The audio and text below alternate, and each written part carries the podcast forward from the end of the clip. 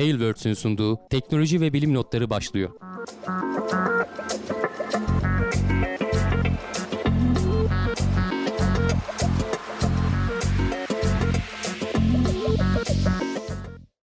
Teknoloji ve bilim notlarına hoş geldiniz. Ben Hamdi Kellecioğlu. Karşımda Volkan Ekmen var. Her hafta olduğu gibi teknoloji ve bilim dünyasından gözümüze çarpan haberlerle karşınızdayız. Nasılsın Volkan? Çok iyiyim. Teşekkür ederim abi. Seni sormalı. Sen de iyisindir umarım. Ben de iyiyim. Keyfim yerinde. Biraz üzgünüm. Ee, bu hafta üzücü haberi aldık. Geçen haftalarda konuşuyorduk. Bir takip ettin mi? Teknoseyir Akış'a bir mesaj attım. Ee, astronota e, astronot seçilememiştin. olamıyorum. Evet hatta Şanslı bir kişi arasında girememişsin Türkiye'de. Şöyle bir mesaj atmışlar bana. Türkiye Uzay Ajansı'nın Haziran'ın şeyinde 21 Mayıs'ta başlamıştı. 21 Haziran'da mı ne bitecekti. Ee, ben de hani üşenmemiştim. Bir sürü de belge istiyorlardı. Toplamıştım onları. Hani beklenti içinde olduğumuzdan değil de hani bir süreci görelim. Belki hani bir şey olur bir şansına bir olur da ilk de elemeyi falan atlatırsak hani konuyu anlatırız falan dedik ama görüldüğü Evet. üzere ilk elemeyi de atlatamadık. Ya ben yaştan vesaire falan olduğunu düşünmüyorum. Ama tabii ki hani çok daha bu konuya e, uygun kişiler vardır. Hani hem fit olarak hem e, donanım olarak.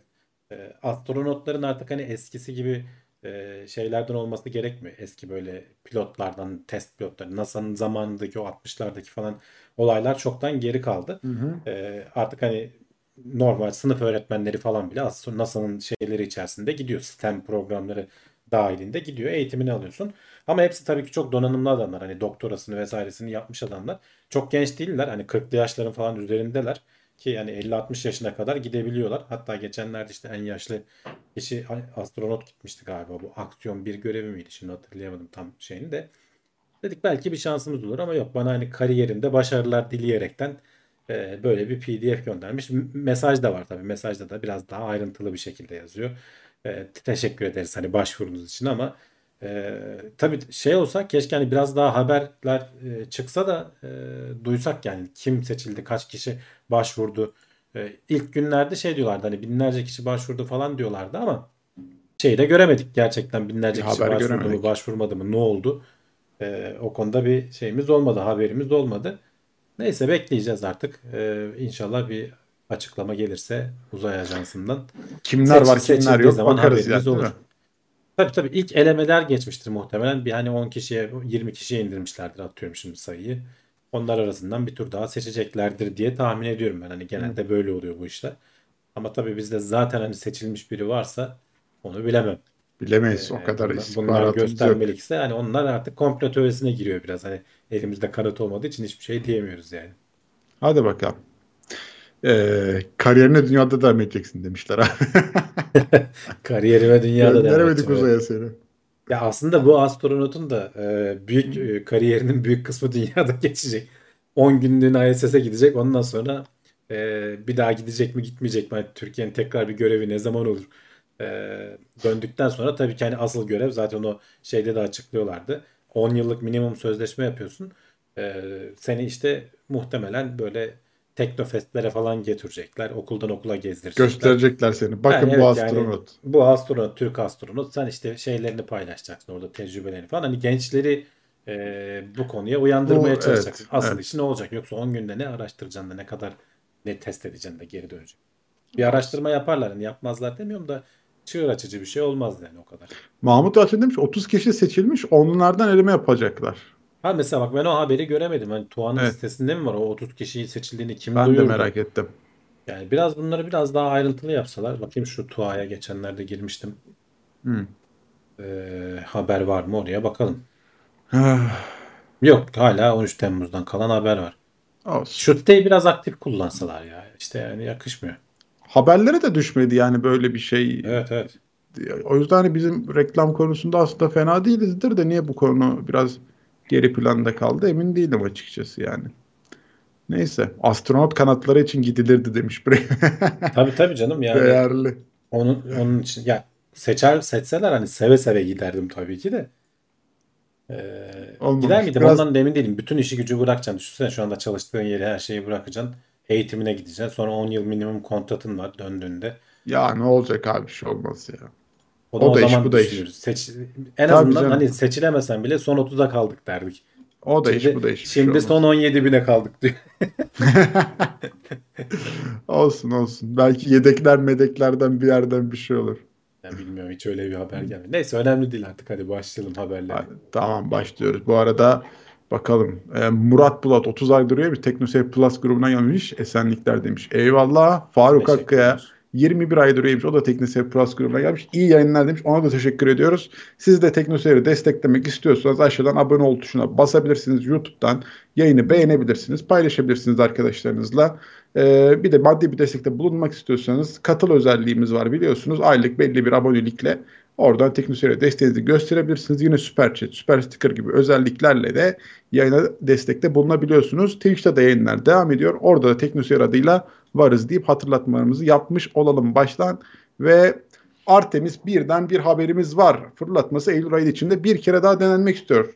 Biz bunu Ekim'in ortası gibi düşünmüştük değil mi abi? Geçen hafta konuştuğumuzda evet. E, çünkü aslında karar verecekler diyorduk. Ya hani Eylül'ün sonuna doğru bir daha deneyecekler ya da hani şeye çekerlerse, hangara çekerlerse Ekim'in ortasına, Ekim'in sonuna hatta kalır belki diyorduk. E, oraya kalmayacak. En azından şeyde şu anda tamir etmeye çalışıyor NASA. Çünkü e, bu e, fırlatma iptal sisteminin pilleri sorun, sorun olacaktı. Onun sorun olmayacağını, e, aslında yeterince kapasitesi olduğunu, e, NASA'nın e, artık hani kim o şey görev kolu onu kim yapacaksa onun bu süreci iste, uzatması istemiş. Flight Termination System diyorlar işte bu FTS. Oradaki o bataryaların hala iyi durumda olduğunu, aslında 20 gün içerisinde bitmeyeceğini, baya baya zamanın olduğunu. Dolayısıyla biz bunu tamir edelim. Hangara mangara çekmeye uğraşmadan e, 23 Eylül'dü galiba. 23 Eylül'de bir daha deneyecekler. 2 saatlik bir pencere var. Yetişmezse 27 Eylül'de bir daha deneyecekler. Ama bundan önce 17 Eylül'de bir e, yakıt dolum testi yapacaklar. Orada aslında biraz belli olacak. E, o contalar hatırlarsan geçen hafta e, Sıkıntı çıkaran parçalar. nedeniyle evet yani Evet. yakıtlar büyük miktarda sızıntı vardı. İlk iptal 29 Ağustos'tu galiba yanlış hatırlamıyorsam. İlk iptal o zaman oldu. Ee, Ondaki iptalin aslında gereksiz olduğu, e, sensörün hatalı veri okuduğu, aslında hani motorun sıcaklığının olması gerektiği devirde olduğu, son, seviyede olduğu sonradan ortaya çıkmıştı.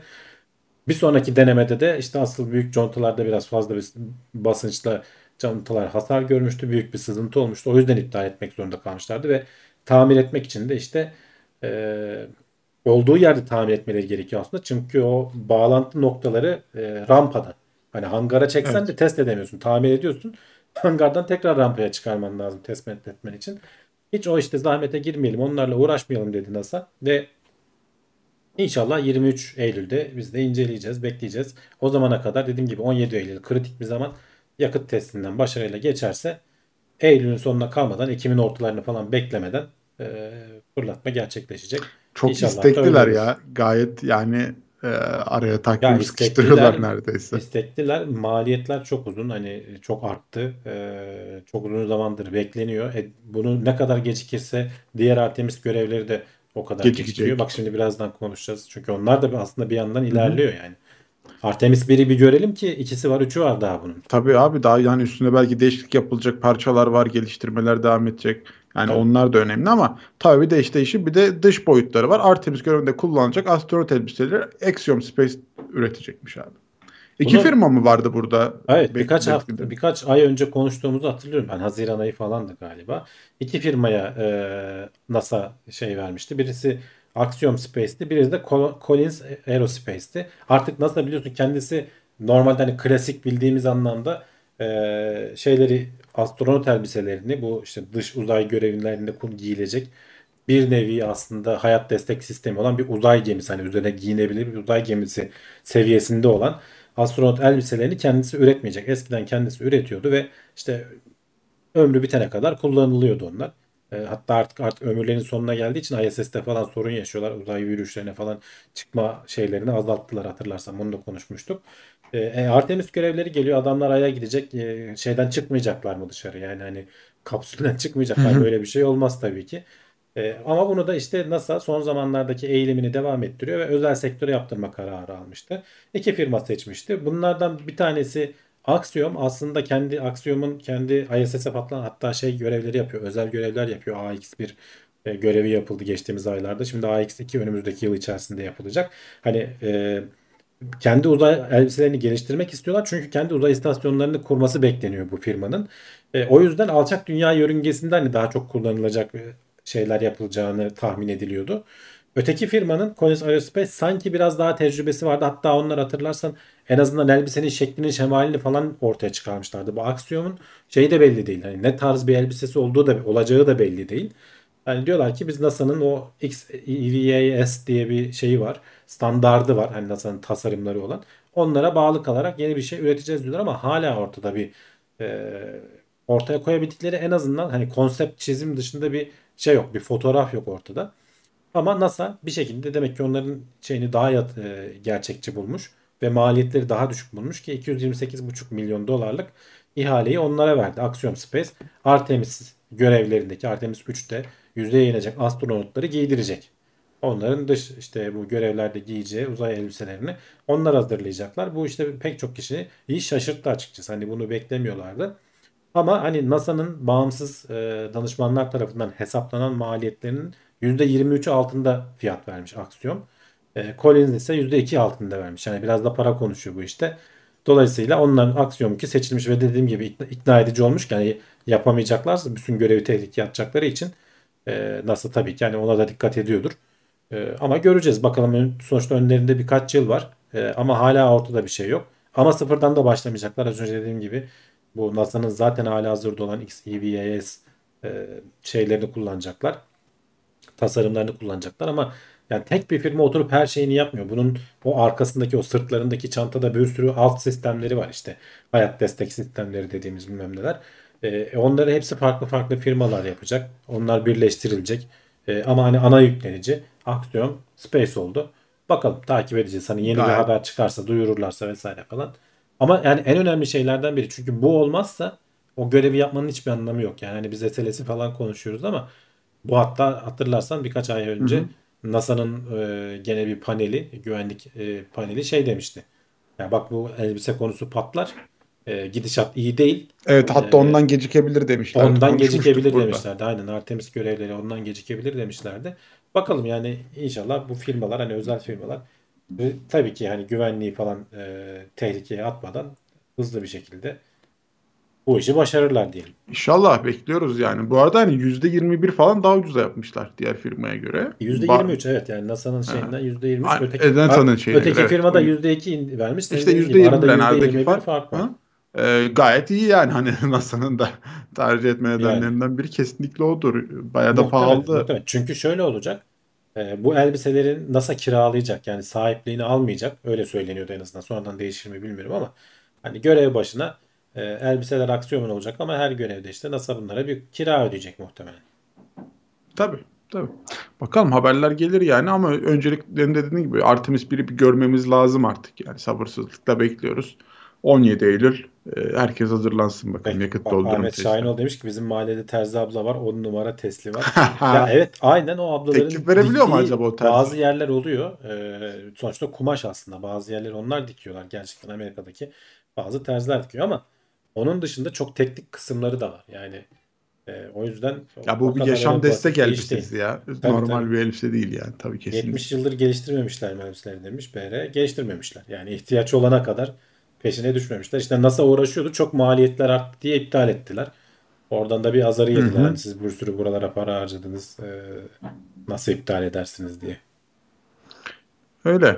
Şimdi e, devam ediyoruz. Sıradaki haberimiz aslında geçen haftalarda da konuştuğumuz cep telefonuyla uydu bağlantısı üzerine bir de buradan Apple'dan bir atılım geldi aniden iPhone 14 ile beraber.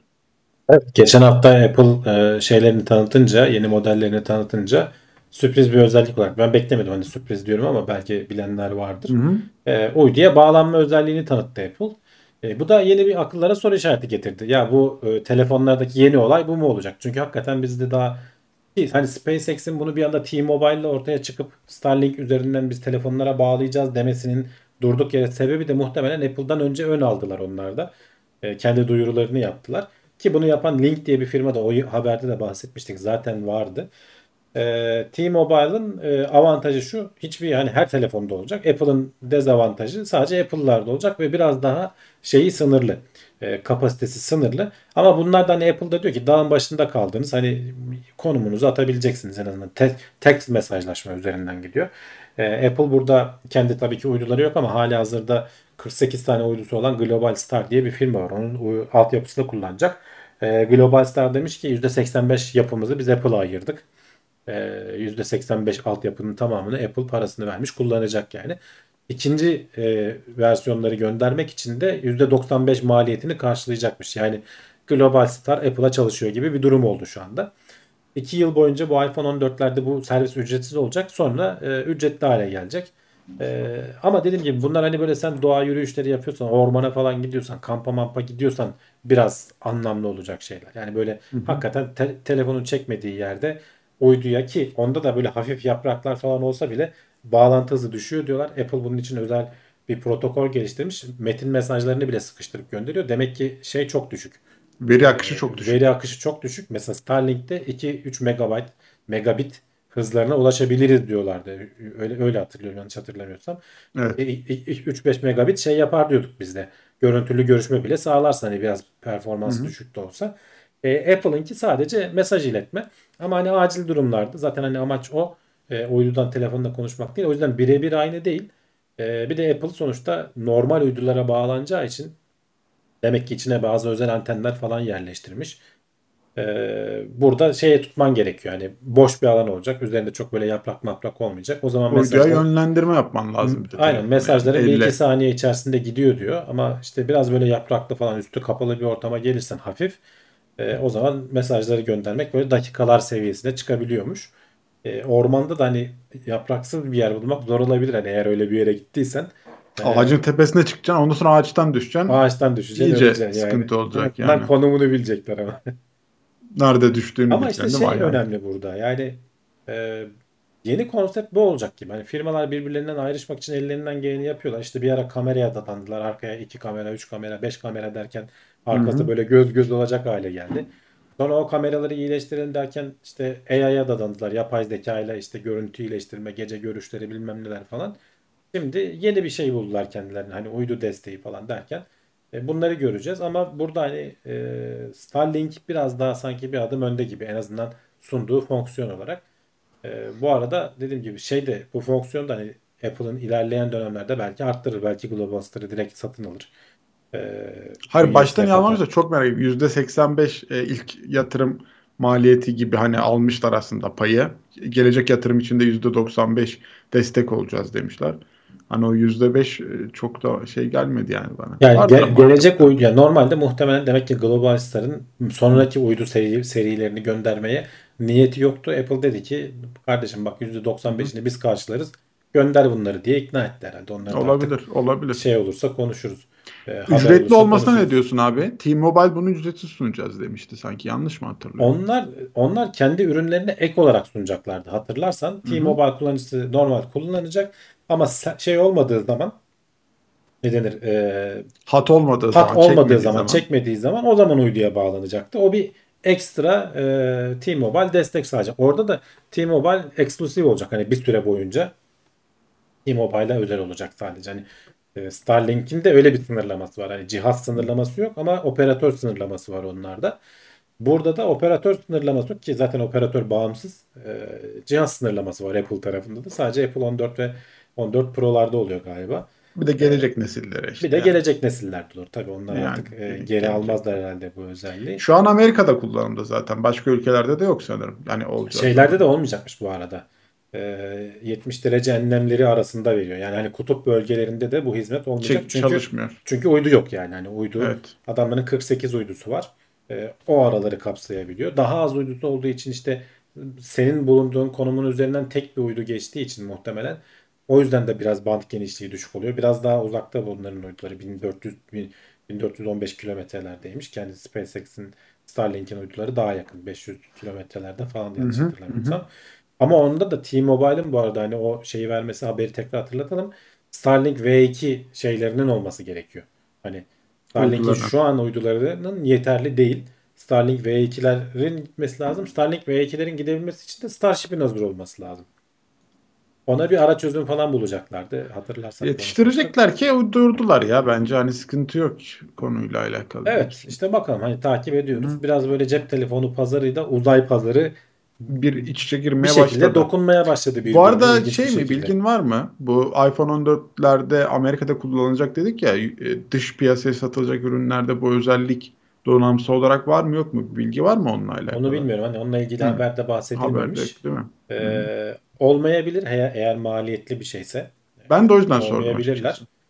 Ama bakacağız yani hani. Ama yani ona göre de özel fiyat belirlemek gerekirdi ya da ayrı bir model mi yapmak gerekirdi bilmiyorum yani nasıl yani çalışacak. Apple hani çok öyle özel fiyat çok da şey yapmamaya çalışıyor. Yani pazardan pazara standart fiyat koymaya çalışıyor ama e, bakalım hani göreceğiz. E, belki bir yerlerde birileri paylaşır zamanı gelince. Vallahi bekleyeni ve böyle bir özellik arayan için bence çok güzel bir e, gelişme. Hani adam ya doğa yürüyüşündeyim ama hani annemden de haber almam gerekiyordu. Hiç o telefonda hiç çekmiyordu.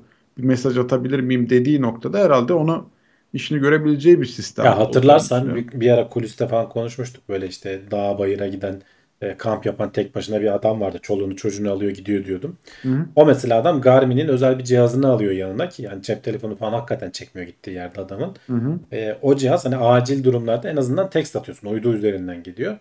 E, Evet. Bu işte Global Star'ın da kendi cihazları vesaireleri vardı. 249 dolar mıymış böyle siyah beyaz Evet, evet. mesaj atabilen Ama zaten telefon. onlar çok limited oluyor işte. Yani çok E sınırlı zaten oluyor yetenekleri. neyi olacak ki abi şey özelliği yok yani. Sen diyorsun ya 2 megabit bile ekstrem şartlarda Evet, evet. İşte mesaj yani hani yani. E, gerek de yok zaten. Hani sadece konumunu versin acil durumda. O bile yeterli zaten. Hani biz iyiyiz. Adam da zaten hani eşine şey diyordu. Biz iyiyiz sorun yok diye. Gece bir kere O mesaj kadar. atıyordu. O kadar. Yeter yani. Serkan Kurt demiş ki deprem bölgesinde çalışır mı sizce? Çalışır ama şöyle bir sıkıntı var. Hani enkaz altında Allah korusun Enkaz kalan altında biri çalışmaz. çalıştıramaz. Açık gökyüzü olacak. Yani diyor ya e, Aynen. yaprak olsa bile e, çekim kalitesi düşüyor yani. Düşüyor diyorlar aynen. Direkt Yani uyduya bakış atabiliyor olman lazım. depremin altında kaldıysan zaten hani o civardaki baz istasyonları evet başta çalışmaz hemen hani depremin etkisiyle ama belki kısa zamanda devreye alınır. Onlar daha bir güçlü. Hani onlar çekerse çeker ama uydu depremin altına pek etki etmez. Etki etmiyor. Ya o yüzden sıkıntı zaten böyle durumlar işte. Bunlar hani tamamen şey yani araziye gittin orada hiçbir şey yok. Genelde de işte böyle kampçılar, trekkingçiler falan onların işine yarayacak şeyler. Ya da şantiye böyle hani ama şantiye mantiye olduğu zaman da tabii uydu sistemini falan kuruyorlar. Çok da hani cep telefonunda şey ihtiyacın yok. Yener demiş ki biz alamayacağımız için sorun yok abi demiş. E aynen bir yandan Kaç da öyle. 45 binden mi başlıyor iPhone 14'ler? Yani bilmiyorum o civarlardan başlıyor artık hakikaten. Bence MacBook alınır yerine daha daha iyi yani. Yani Hani hiç bilmiyorum ya o çok kadar. çok acayip arttı fiyat ya yani. Al MacBook bari ömürlük içinde bir şey üretirsin. Yanlışlıkla bir şey yaparsın. Telefonda ne yapacaksın o kadar parayla ya. Bir anda dediğin gibi çok arttı yani. iPhone 11 bence son alınabilir nesil oldu Türkiye için. Ondan sonrası bizde biraz gitti. Evet devam ediyoruz sıradaki haberimize bakalım ne varmış. Tamam.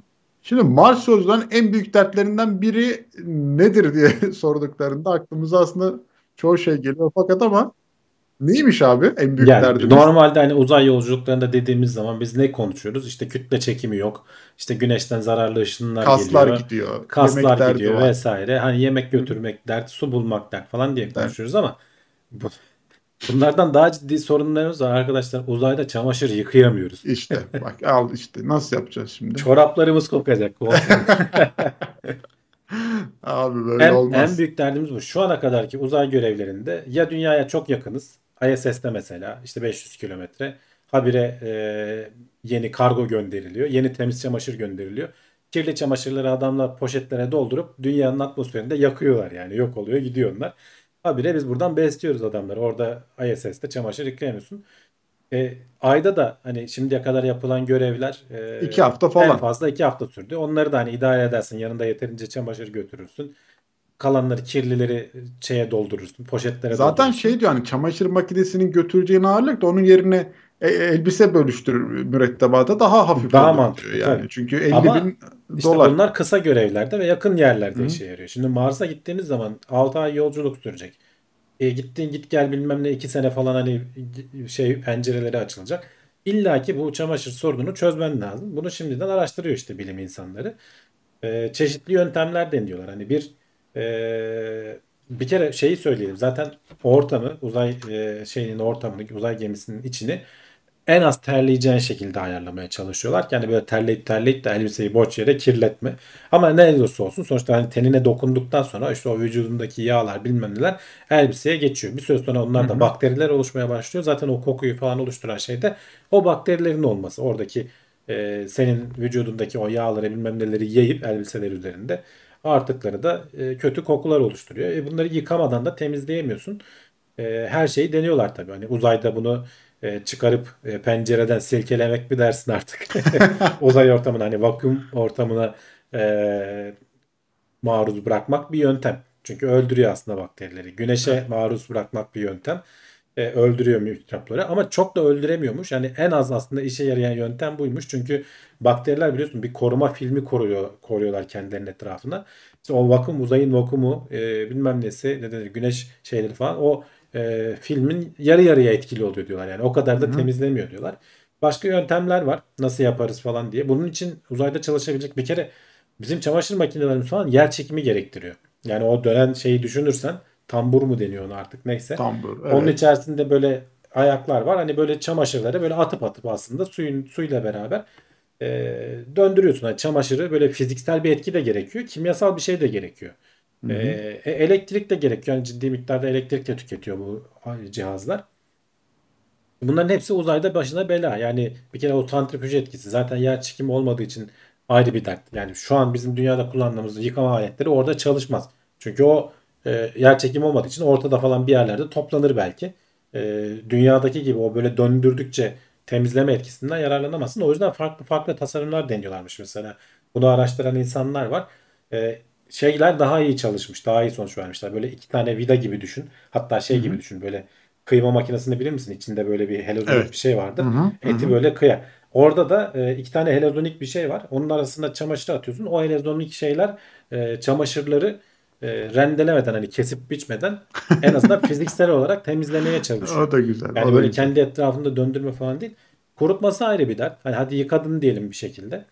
E, nasıl Nereye atacağız? Yani Az, ISS'in şey olmaz. ortasına şey adam. Kurutucu makinen olması lazım. İşte orada böyle mikrodalgalar falan filan denemek istiyorlar. Yani deniyorlar daha doğrusu. Şimdi mikrodalga fırında ısıtabilirsin. Isıtınca buharlaşır. O buharı çekersin bir kenara falan. Sonra o suyu da hatta tekrar yıkamada vesairede falan kullanırsın. Hani bir dönüşüm. Ama işte bunlar elektrik gerektiren şeyler.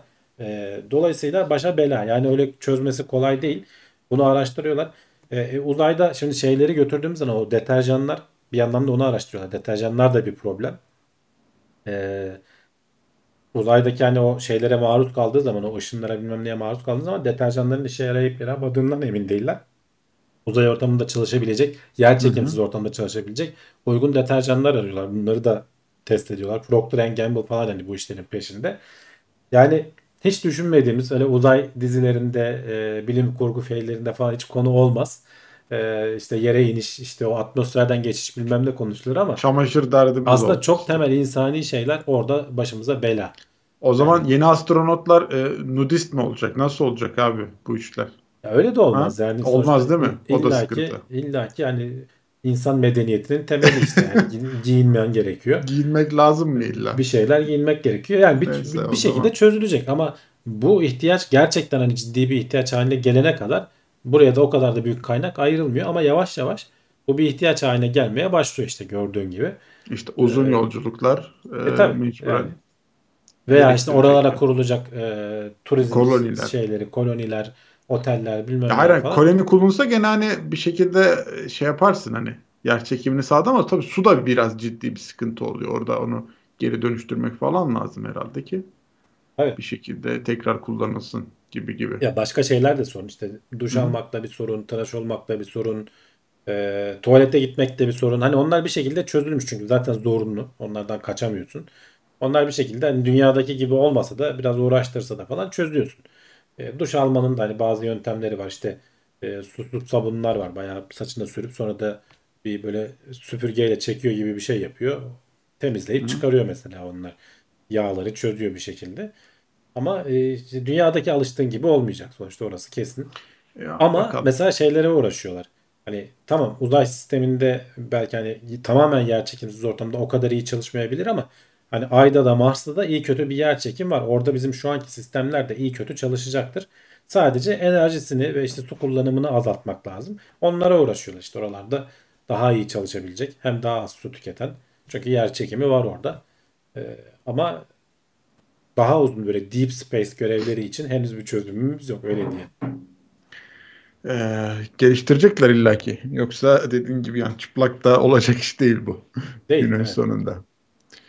Kir tutmayan de temizlenebilen yeni elbiseler geliştirirler belki demiş. Onlara uğraşıyorlar. Yani mesela e, bakterileri öldüren böyle işte ipliklerin arasına gümüş işte e, bakır oksit bir şey bir, bir malzemeden bahsetmişler. Bunların koyulduğu şeyler düşünüyorlar. E, o kadar iyi işe yaramıyor. Bunu, bunların hepsini düşünmüşler. İşte e, Mir uzay istasyonu zamanında özel bakterilerle e, astronotların elbiselerini bakterilere yok ettiriyorlar ve onu metana dönüştürüyorlarmış mesela. Sonra da onu yakıt olarak kullanıyorlarmış. ISS'te şey deneyini yapanlar yapmışlar. E, ne denir? Gene işte bakterilere yedirme ve onu işte gübre haline getirip bitkileri besleme deneyini yapmaya çalışmışlar. Plastik poşet içerisinde tişörtünü yıkamaya deneyen bir astronot olmuş. Hani bir deneme olsun diye. Oluyor mu olmuyor mu diye ama hani bunlar öyle kolay çözüm sunmuyor. Hani bunlar uzun vadeli e, kısa vadeli çözümler. Uzun vadede daha e, Araştırma lazım yani. Onda çözüm bulmamız lazım. Evet işe yarar bir şeyler bulmamız lazım. Hadi bakalım. Geçtik sonraki habere. NASA sıradaki görevle bir göktaşını vurmaya hazırlanıyor. Görevin adı DART. Bunu konuşmuştuk zaten hani e, Dart görevi. E, iki, iki tane bir şöyle yan yana bir büyük bir küçük e, göktaşı birbirinin etrafında dönen Didymos'la Dimos muydu?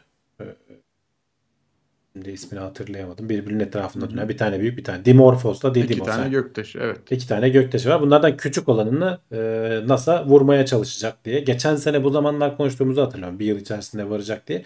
Bu yılın sonuna şey bu yılın sonu diyorum. Bu e, ayın sonunda 26 Mart'ta e, Eylül'de yani Mart falan nereden çıktı? 26 Eylül'de e, şey yapacak.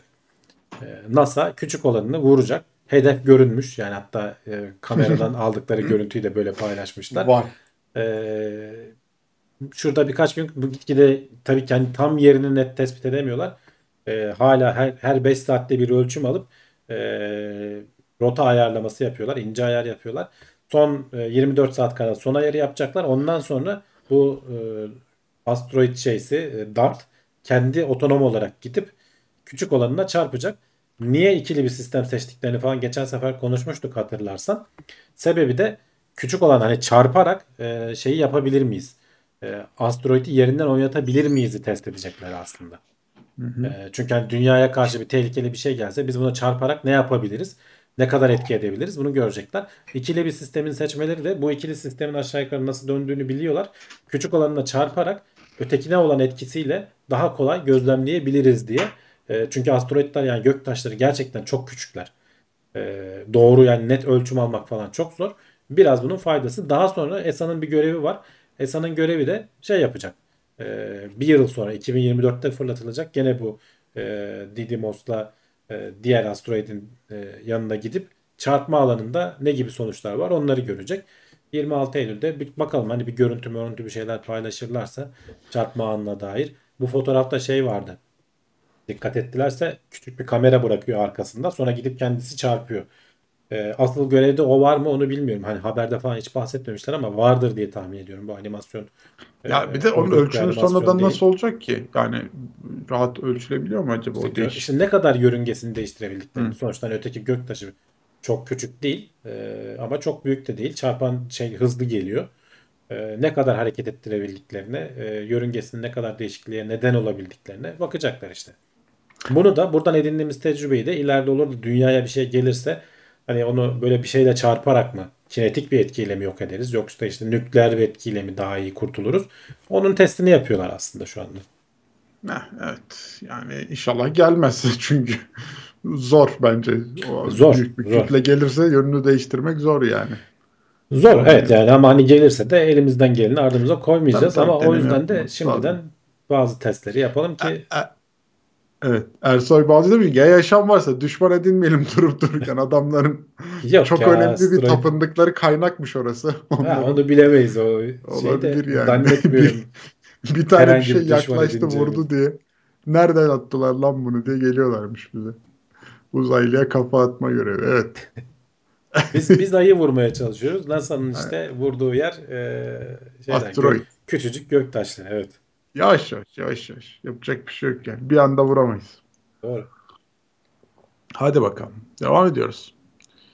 Ee, bilim insanları hava kirliliğinin nasıl kanser neden olduğunu cevabını arıyorlarmış. Şimdi sigaranın kansere neden olduğunu biliyoruz. E, Mekanizmasını da aşağı yukarı biliyoruz ama aslında genelde konuşulan şey e, bu işte kimyasalların, vücudumuza giren kimyasalların e, DNA'daki mutasyonları arttırdığı ve bu mutasyonların da işte zamanla kansere neden olduğu şeklinde.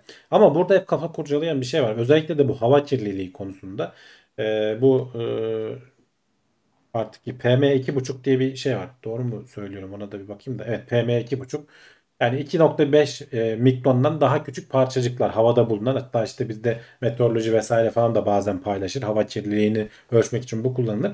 Bunların da kanserojen etkisi olduğunu biliyoruz. Ama neden dolayı nasıl bir kansere neden olduğunu bilmiyoruz. E, işte bu şey de e, mutasyonları arttırması da o kadar hani orada bir soru işareti var. Çünkü e, o genlerde zaten mutasyonların olduğunu da biliyoruz aslında. O mutasyonlar e, bazen e, kansere neden olmadan bekleyebiliyor. Bununla ilgili çok önemli bir araştırma yayınlandı. E, İngiltere, Güney Kore ve Tayvan'dan 460 bin kişinin e, verileri incelenmiş ve bu kişilerin işte PM2 şeyine maruz kaldıklarında hangi genlerinde e, artış olduğunu, mutasyonların artış olduğunu EGFR deniliyor. Bir de işte KRAS diye KRAS denilen e, akciğer kanserine neden olan e, genlerde mutasyonların arttığı gözlemlenmiş. Ama daha önemlisi e, bu şeylerde mutasyonların artması tek başına yeterli değil diyorlar. Bu e, ne denir? Bu iki buçuk mikronluk e, parçacıklar akciğerlere geldiği zaman senin kendi bu, bu genlerin işleyişini de değiştiriyor.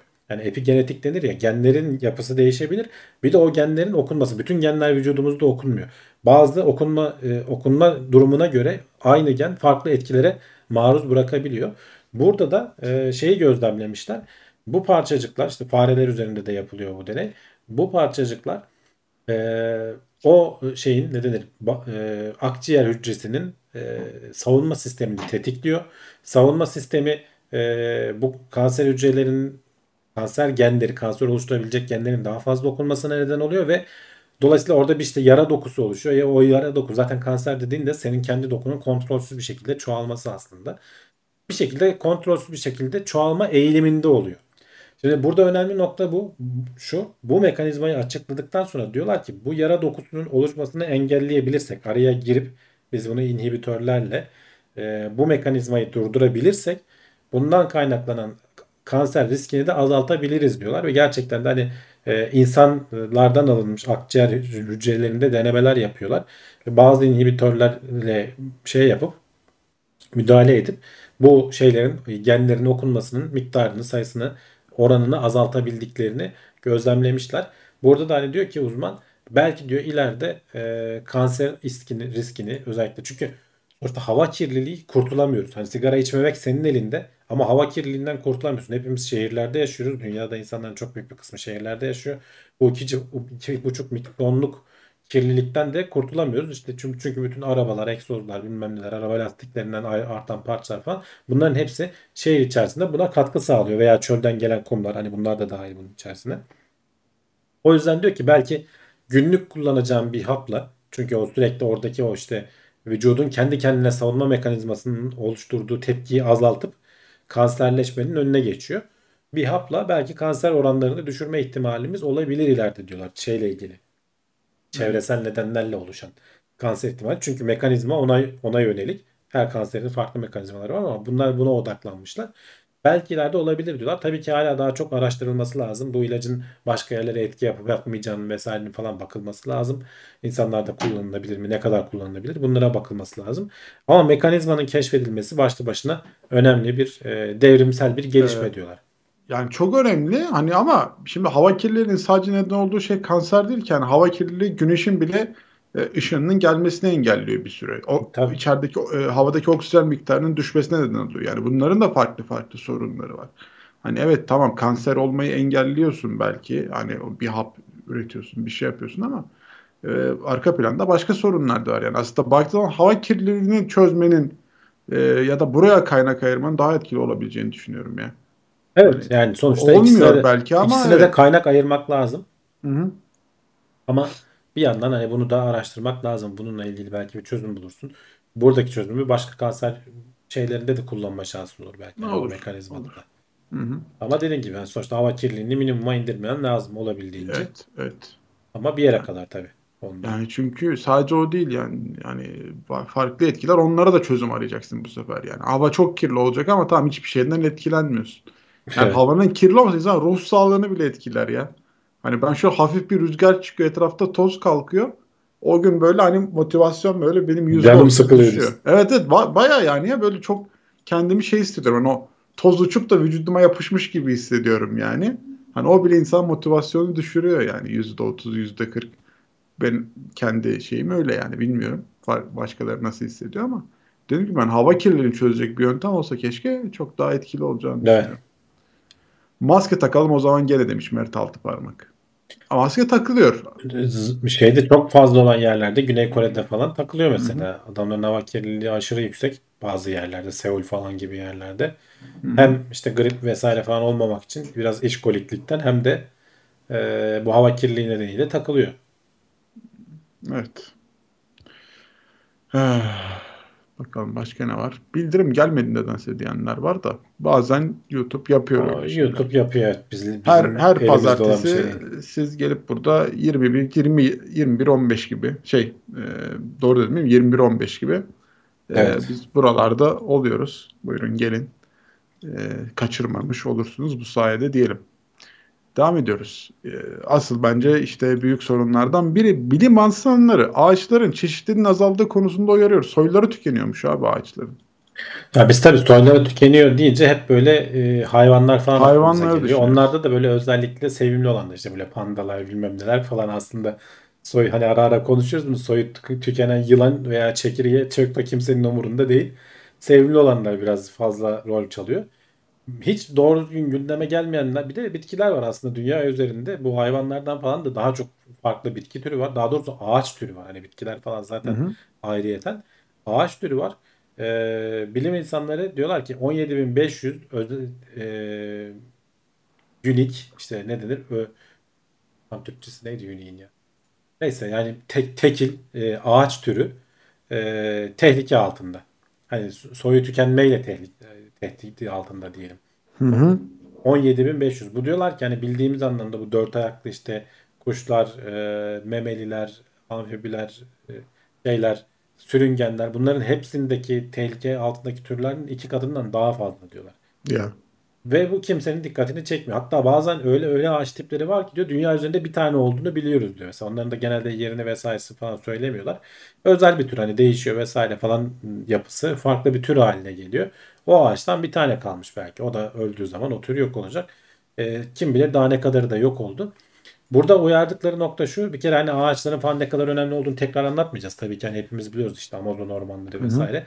Ağaçlar pek çok başka canlı türüne de yani bir tane ağacın gitmesi, bir e, ormanın gitmesi bütün bir ekosistemi etkiliyor. Yani oradaki bütün başka canlı türlerini etkiliyor. Atmosferdeki karbon miktarını etkiliyor, su buharı miktarını etkiliyor. E, her şeyi etkiliyor. Dolayısıyla hani bunlara dikkat çekme bunlara dikkat etmeliyiz diye tekrardan e, açıklama yapmışlar. Bir de ağaç türleri yani burada hani türlerin çeşitliliği önemli diyoruz biz. E, gen havuzu da önemli. Yani bir hastalık geliyor bir ağaç türünü yok ediyor mesela. Ama orada bir çeşitlilik olduğu zaman diğer ağaçlar idare edebiliyor. Şimdi bu çeşitlilik azaldıkça bu tarz böyle genetik veya işte virütük hastalıklara falan da açık hale geliyorsun. Bu hayvanlarda da böyle. Diğer bitkilerde de böyle. E, yanlış hatırlamıyorsam bir ara Hawaii'de mi neydi bu e, muzları yok eden bir mantar türü geliyor. Telef ediyor hayvan şeyleri muzların hepsini. Muzlar, mesela. muz ağacını. E, çiftçiler falan perişan oluyorlar ama hani hadi o endüstriyel bir şey. Aynı şey normal as- e, doğadaki ağaçlar içinde gerçekleşebiliyor. Nasıl hani biz işte Covid'de boğuştuk kaç sene. Evet. E, onlar bitkiler için de olabiliyor. Orada gen havuzunun çeşitliliği önemli. E bu azalıyorsa Ee, orada da riskli bir duruma doğru gidiyorsun. Hani yok olmayanlar da risk altında aslında. Hani çünkü çeşitlilik azalmış durumda. Gene geçen haberlerde de konuşmuştuk birkaç ay önce. Ee, bir ormanda tür çeşitliliği ne kadar fazla olursa karbon tutma miktarı da o kadar artıyormuş. Ee, bunun hatta işte testlerini, ölçümlerini falan yapmışlardı. Buraya da bir etkisi var. Dolayısıyla hani ağaçlara, ağaç çeşitliliğine de dikkat etmemiz lazım. İşte böyle yangınlar vesaireler küresel ikli- iklim değişiminden dolayı arttıkça bazı ağaçlar e, istilacı türler oluyorlar. O boşalan yerlere hemen köçe kapmaca gibi gidip. Dolduruyorlar. Diğer orada hani normalde var olup da e, çeşitlilik sağlayan ağaçlar daha büyüyemeden ötekiler geliyor onları boğuyor. Biz de biraz katkı sağlıyoruz. Yani biraz doğal süreçleri de var. Ama kesip biçtiğimiz ağaçlar tabii ki çok daha büyük. Sıkıntı ya. Yani orman miktarının azalması bir yana hani 17.500 tane farklı tür ağacın da e, tehlike altında olması gerçekten Evet. e, Yani orada bak şey sıkıntı. 17.500 ağaç değil. 17.500 tür. Tür, Yani evet. acayip bir şey. Acayip bir sayı. Yani üzücü bir durum. Hani elinizden de böyle çok gelebilecek bir şey yok günün sonunda. Sonuçta doğanın kanunları biz biz müdahale ettiğimiz noktalar var belki. Çok fazla müdahale ettiğimiz nokta var ama bazen de işte e, Şey doğa soracağım ya. Bu haber bana şey hatırlattı. Bu ağaç türü vesaire falan dedik de. Ya ben hiç ağaç türlerini bilmem ya. Yani hani tamam çamı Bizim için ayırt ağaç edersin. ağaçtır mı? Ya evet ağaç ağaçtır. Hani çam falan ayırt edilir. Basit şeyler ayır- ayırt edilir de hani böyle ne bileyim hani bir köknar nasıldır hiçbir fikrim yok mesela şu anda. Evet. Ee, ne bileyim başka e, hani ıhlamuru falan ayırt edersin hani şeyinden meyvesinden ıvır zıvırından. Ee, ama kavağı da ay- ayırt ederim. Mesela kavak ağacını da bilirim. Ama daha böyle farklı ağaç türleri e, hakikaten bilmiyorum ya. Yani öğretilmediği için mi artık hani çok Abi daha zaten tehlikede olan 17.500 türden bahsediyoruz. Ya Yani onlar hani tamamı o işin uzmanlarının bileceği ayrıntılar. Hani onlara bir şey demiyorum da biz burada gördüğümüz hani standart ağaç türlerini de bilmiyoruz. Sen biliyor musun mesela ağaçları yok ayırt ben edebilir de, misin? ben de anlamam. Ben de anlamam. Hiç yani. O ama işte hani ormanla haşır neşir olan adam için ya da atıyorum az çok çiftçilikle uğraşan adam için hani belki Evet evet. daha böyle e, meyvesinden, besininden yararlanan türleri daha rahat biliyordur belki Ya ama dedemlerle mesela böyle ge- çocukken yolculuk yaparken işte otobüslerde falan camdan bakarak böyle tarlaların yanından geçersin ya. Dedem der işte şu bilmem ne tarlası şu hani buğdayı buğday ayırt edersin hani buğday tarlası evet evet bellidir de ne bileyim hani onun dışındaki diğer şeyleri o kadar kolay ayırt edemezdim. bir ayırt edemezsin ya. Ama onlar, Doğru. onların zamanında tabii çiftçilikte geçtiği için biliyorlar hani neyin ne olduğunu. Biraz haşır neşir olma meselesi herhalde. abi yani bilmiyorum hani bak seveli için ayrı bir şeydir. Ağaç türleri kitabı var mesela tamam mı? Kuş türleri kitabı var. Ya tabii Kuş canım tabii. kuş yani benim gözümden hani Ya hadi ama uzmanlık evet tamam ona bir şey uzmanlık ayrı bir Uzmanlık şey ayrı yani. bir olay da Öyle o yüzden şimdi ne bileyim ağaç hani her gün çıktığımızda görüyoruz ama şu ne ağacıdır desen öyle kalırım yani. Yani şey ya ilginç ama harbiden doğayla o, ormanda mesela onu bilen biriyle yürüyüş yaptığı zaman işte şu şu ağacı bu bu ağacı derse insanın bir şey olur yani hoşuna gider yükselir hani biliyor diye. Bak buraya demiş ki orman mühendisi arkadaşları var soba yakarken bile budağını anlatırdı. Biz de at yansın derdik diye. Ya evet biraz öyle oluyor. Yani ilgi, ilgi Ee, alanı meselesi. herkesin kullanım amacı farklı. Isınma için Evet. kullanıyorsa hani çok öyle dert değil. Hangisi yanıyorsa o senin için en iyi ağaç odur yani. Başka neler varmış? Ağaç kesenler iyi bilir demiş. Vay tarttı. Vurmuş hemen. Sopayı ağaç kesenleri. Kayını biliyorum da köknarı ben de bilmiyorum demiş Mahmut. Ya işte aklıma o geldi. Hani meyvesinden tanırsın. Şimdi meyveyi hani dut ağacını, incir ağacını falan bilirsin eğer meyveyi görebilirsen. İncir ağacının yaprağını falan da biraz biliyoruz. Biraz dikkatli bakmakla alakalı yani. Evet evet. çok hiç öyle yanından geçip gittiğin şeyler de önemli olmuyor bazen. Devam ediyoruz. Bakalım. Son haberimiz bilim insanları dağın bir yamacında daha büyük olan farelerin gizemini araştırıyor. Şimdi öyle bir şeymiş ki dağın bir yamacında buldukları fare e, iskeletleri daha büyük, diğer yamaçtakiler daha küçük. Evet aynı tür fareler. Yani Aynı küçük tür. küçük bir tür fare sonuçta ama hani bir tarafında e, şey olarak spesifik olarak daha büyük. Sebebini araştırıyorlar. Yani bu neden olabilir diye ve çeşitli pek çok etken olabilir tabii. Hani bir tarafında biraz daha yüksekte yaşıyordur, bir tarafında biraz daha aşağıda yaşıyordur vesaire falan ama sonuçta günün sonunda ortaya şey çıkmış. Yağmur gölgesi denilen bir şey var. Aynı bizim güneş gölgesi gibi. Yağmurun düşmediği yerler aslında. Hatta şurada fotoğrafı da var onu da göstereyim. Ant dağlarını düşünürsen bu Şili'yi düşünün. Güney Amerika'yı gözümüze getirin. Şili zaten böyle ince uzun garip bir ülkedir ya. Dağın bu tarafı ayrı bir ülke. Dağın öteki tarafında farklı ülkeler var. Dağın bu tarafında su okyanustan geliyor. Buhar yükseliyor. Bütün yağmurunu bu tarafa bırakıyor bol miktarda. Çok az bir miktar öteki tarafa geçiyor. Dolayısıyla sol tarafı böyle dağın öteki yamacı bolluk içinde yaşıyor. Sağ tarafı e, daha az şey oluyor. Kurak. Daha daha Yani az günün nemli. aslında işin sonu besin besinle alakalı değil mi? Besinle yani? alakalı. Tabii Besinle öteki alakalı taraf daha büyük e, şey olabiliyor. Bunun gibi bazı dengeler var doğada. Mesela soğuk yerlerde de hayvanların daha büyük e, olma eğilimleri var. Hatta onun bir ismi var şurada. Bergmann's Rule deniyor buna. E, işte mesela e, şeyler daha büyüktür. Çünkü vü- vücut sıcaklığının ne kadar büyü, büyürse vücudun e, dış yüzeyin az artıyor. Kareyle artıyor ama hacmin küple arttığı için vücut sıcaklığını daha iyi koruyabiliyorsun.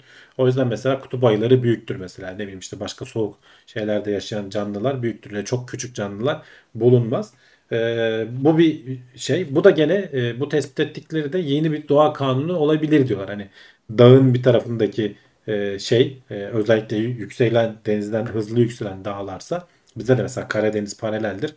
Arka tarafı biraz kuraktır ama ön tarafları Karadeniz'in bayağı yem- yemyeşil yerlerdir. Oralarda işte aynı fare türleri varsa bir tarafıyla öteki taraf arasında ciddi farklar oluyormuş. Bunu araştırmışlar. Farklı etkin şeylere bakmışlar ama günün sonunda ölçülebilir fark tamamen şeyle çıkmış. Hani dağın Yağmurla. yön- yönüyle alakalı. Onu da yağmurla ilgili olduğunu düşünüyorlar. Ya bu insanda da olan bir şey. Yani sulak yerde büyümüş deyimi vardır ya Evet, aslında. Baktığı zaman belki hani az çok o, onun da etkisi olabilir yani. Deniz kenarında büyüyenler. Daha çok besine ulaşırsın. Daha rahat daha ulaşırsın. çok besine ulaşıyorsa evet. Ee, Mahmut Yatsı'nın güzel bir çözümü var. Daha biraz kessinler demiş. Evet. Yani amacımız fareleri büyütmek değil yani. Büyütmek Niye değildi ama kesiyoruz böyle? Çıkan malzemeyi de denize doldurup ülkeyi büyütürler demiş. Heh, bak o mantıklı. Japonya falan yapıyor onu küçük Yapıyor ufak tefek. Olsun. Ee, yok adamlar yani küçücük adada bir sürü adam var sonuçta. Denizde havaalanı falan yapıyorlar. Biz de yapıyoruz. Yapıyor. Bizim gerek yok ama yaparız olsun. Neyimiz eksik? Ya bizde Ay- de işte o Karadeniz tarafında var. Çünkü alan Düz yer müsait değil. Evet düz yer yok. Bizler yok. Ee, doğru düzgün o yüzden tarım falan da hani yapılamıyor. Zar zor yapılıyor zaten. Ee, denizde havaalanı falan o yüzden yapılır yani. Yoksa niye yapılsın durduk yere? Tabii canım. Sıkıntı yok ama yani Beslenme orada da zinciriyle mi alakalı demiş Şevket. Evet yani tamamen onunla alakalı. Şimdi bu mesela Besin asıl kaynak. bir canlının üzerinde evrimsel olarak bir sürü baskı var. Hani bir beslenme baskısı var, avcı baskısı var. Sen eğer besin bulamıyorsan e, avcı daha büyük olman, avcı karşısında başarılı olmanı e, sağlar. E, ya da tam tersine avcısına göre değişir. Büyük olduğu için de belki kolay avlanırsın. Hani e, orada garip dengeler var. E, ama demek ki burada büyümeye müsait oluyor. Tür içerisinde kendisi işte daha büyük olan daha dayanıklıdır diye e, genelde erkeğiyle dişisi arasında da hani bir şey farklar olur türlerde. Erkekler biraz daha iri olurlar çünkü kendi aralarında rekabet ederler. E, bunlar hep böyle bir sürü denge. Evrim bu, bu dengeler arasından bir tanesi. E, birbirlerine ufak tefek etkileri de oluyor. E, burada hani uzmanlar bir tanesinin önemli bir etki yaptığını, özellikle de beslenmenin burada önemli bir etki yaptığını keşfetmişler. Evet bu da son haberimizdi bugünlük fakat kimse bir yere ayrılmıyor. Niye? Kulis bölümümüz var. Soru cevap, sohbet, muhabbet orada gırla devam edecek. Araya şimdi bir ufak bir sponsor videosu girecek. Hemen ardından kaldığımız yerden devam ediyoruz. Evet. Senin mikrofonda bir şey yaşanıyor abi ya. Bir sen konuşmadığın zaman yükseliyor dip gürültüsü. Ondan sonra bir böyle sen Yani- başladığın anda düşüyor. Bir kişi daha yazmıştı. Sadece bende değilmiş demek ki sorun. Yani şu an konuşuyorum normal. Susunca normal ama- yükseliyor mu? Sustuğun zaman bir dip gürültüsü geliyor. Mikrofon senin sesini alamadığı için herhalde ayarını yükseltiyor. Ondan sonra e, Skype'ın da e, kaynaklı mı bana gelen ama bilmiyorum da sen normal yayına giden de öyleyse farklı bir ayar Valla dip gürültüsü de gelmemesi lazım ya ilginç. Ya belki Skype farklı olabilir. Bilemedim ama diğer arkadaşlar da yazsın. Şey açık çünkü bu Nvidia'nın broadcast'ı açık. Hı hı. Hani arkadan gelen her türlü gürültüyü vesaire ıvır zıvırı da engelliyor. Onu verdim ben aslında yayına ama. Bak uzunca susunca konuşmada ses yükseliyor demişler. Aynı sorun. Ben de öyle duyuyorum. Hani ben Skype'tan düştü, duyduğum için farklı mı dedim ama Belki filtrelerle falan ilgilidir. neyse. Devam edelim. Tuner demiş ki uzayda belli bir süre kalan astronotların boylarında e, uzama oluyor diye bir haber duymuştum. Doğru mu demiş. Yani gözle görülür bir uzama uzama olduğunu zannetmiyorum. Sadece şey vardır. Ee, eklemlerin arası vesairesi falan hani biraz açıldığı için bir uzama oluyordur. Mesela biz de gece uyanıp sabah ölçülürsen biraz daha boyun uzun çıkabilir böyle çok az bir santim falan belki. Ama gün içerisinde o eklemler arası tekrar kapandığı için biraz daha kısalıyorsun derler. Hani doğru mudur bilmiyorum ama böyle bir teori var. Rivayet da var. sonuçta e, seni dünyaya bastıran aşağıya bastıran bir şey olmadığı için biraz böyle o eklemlerin arası açılıyordur ama kalıcı olmuyordur diye düşünüyorum ben. Ben de uzaya diyebilirim. O sebepten uzaya gitmek istemiştim demiş Mahmut. O da güzelmiş.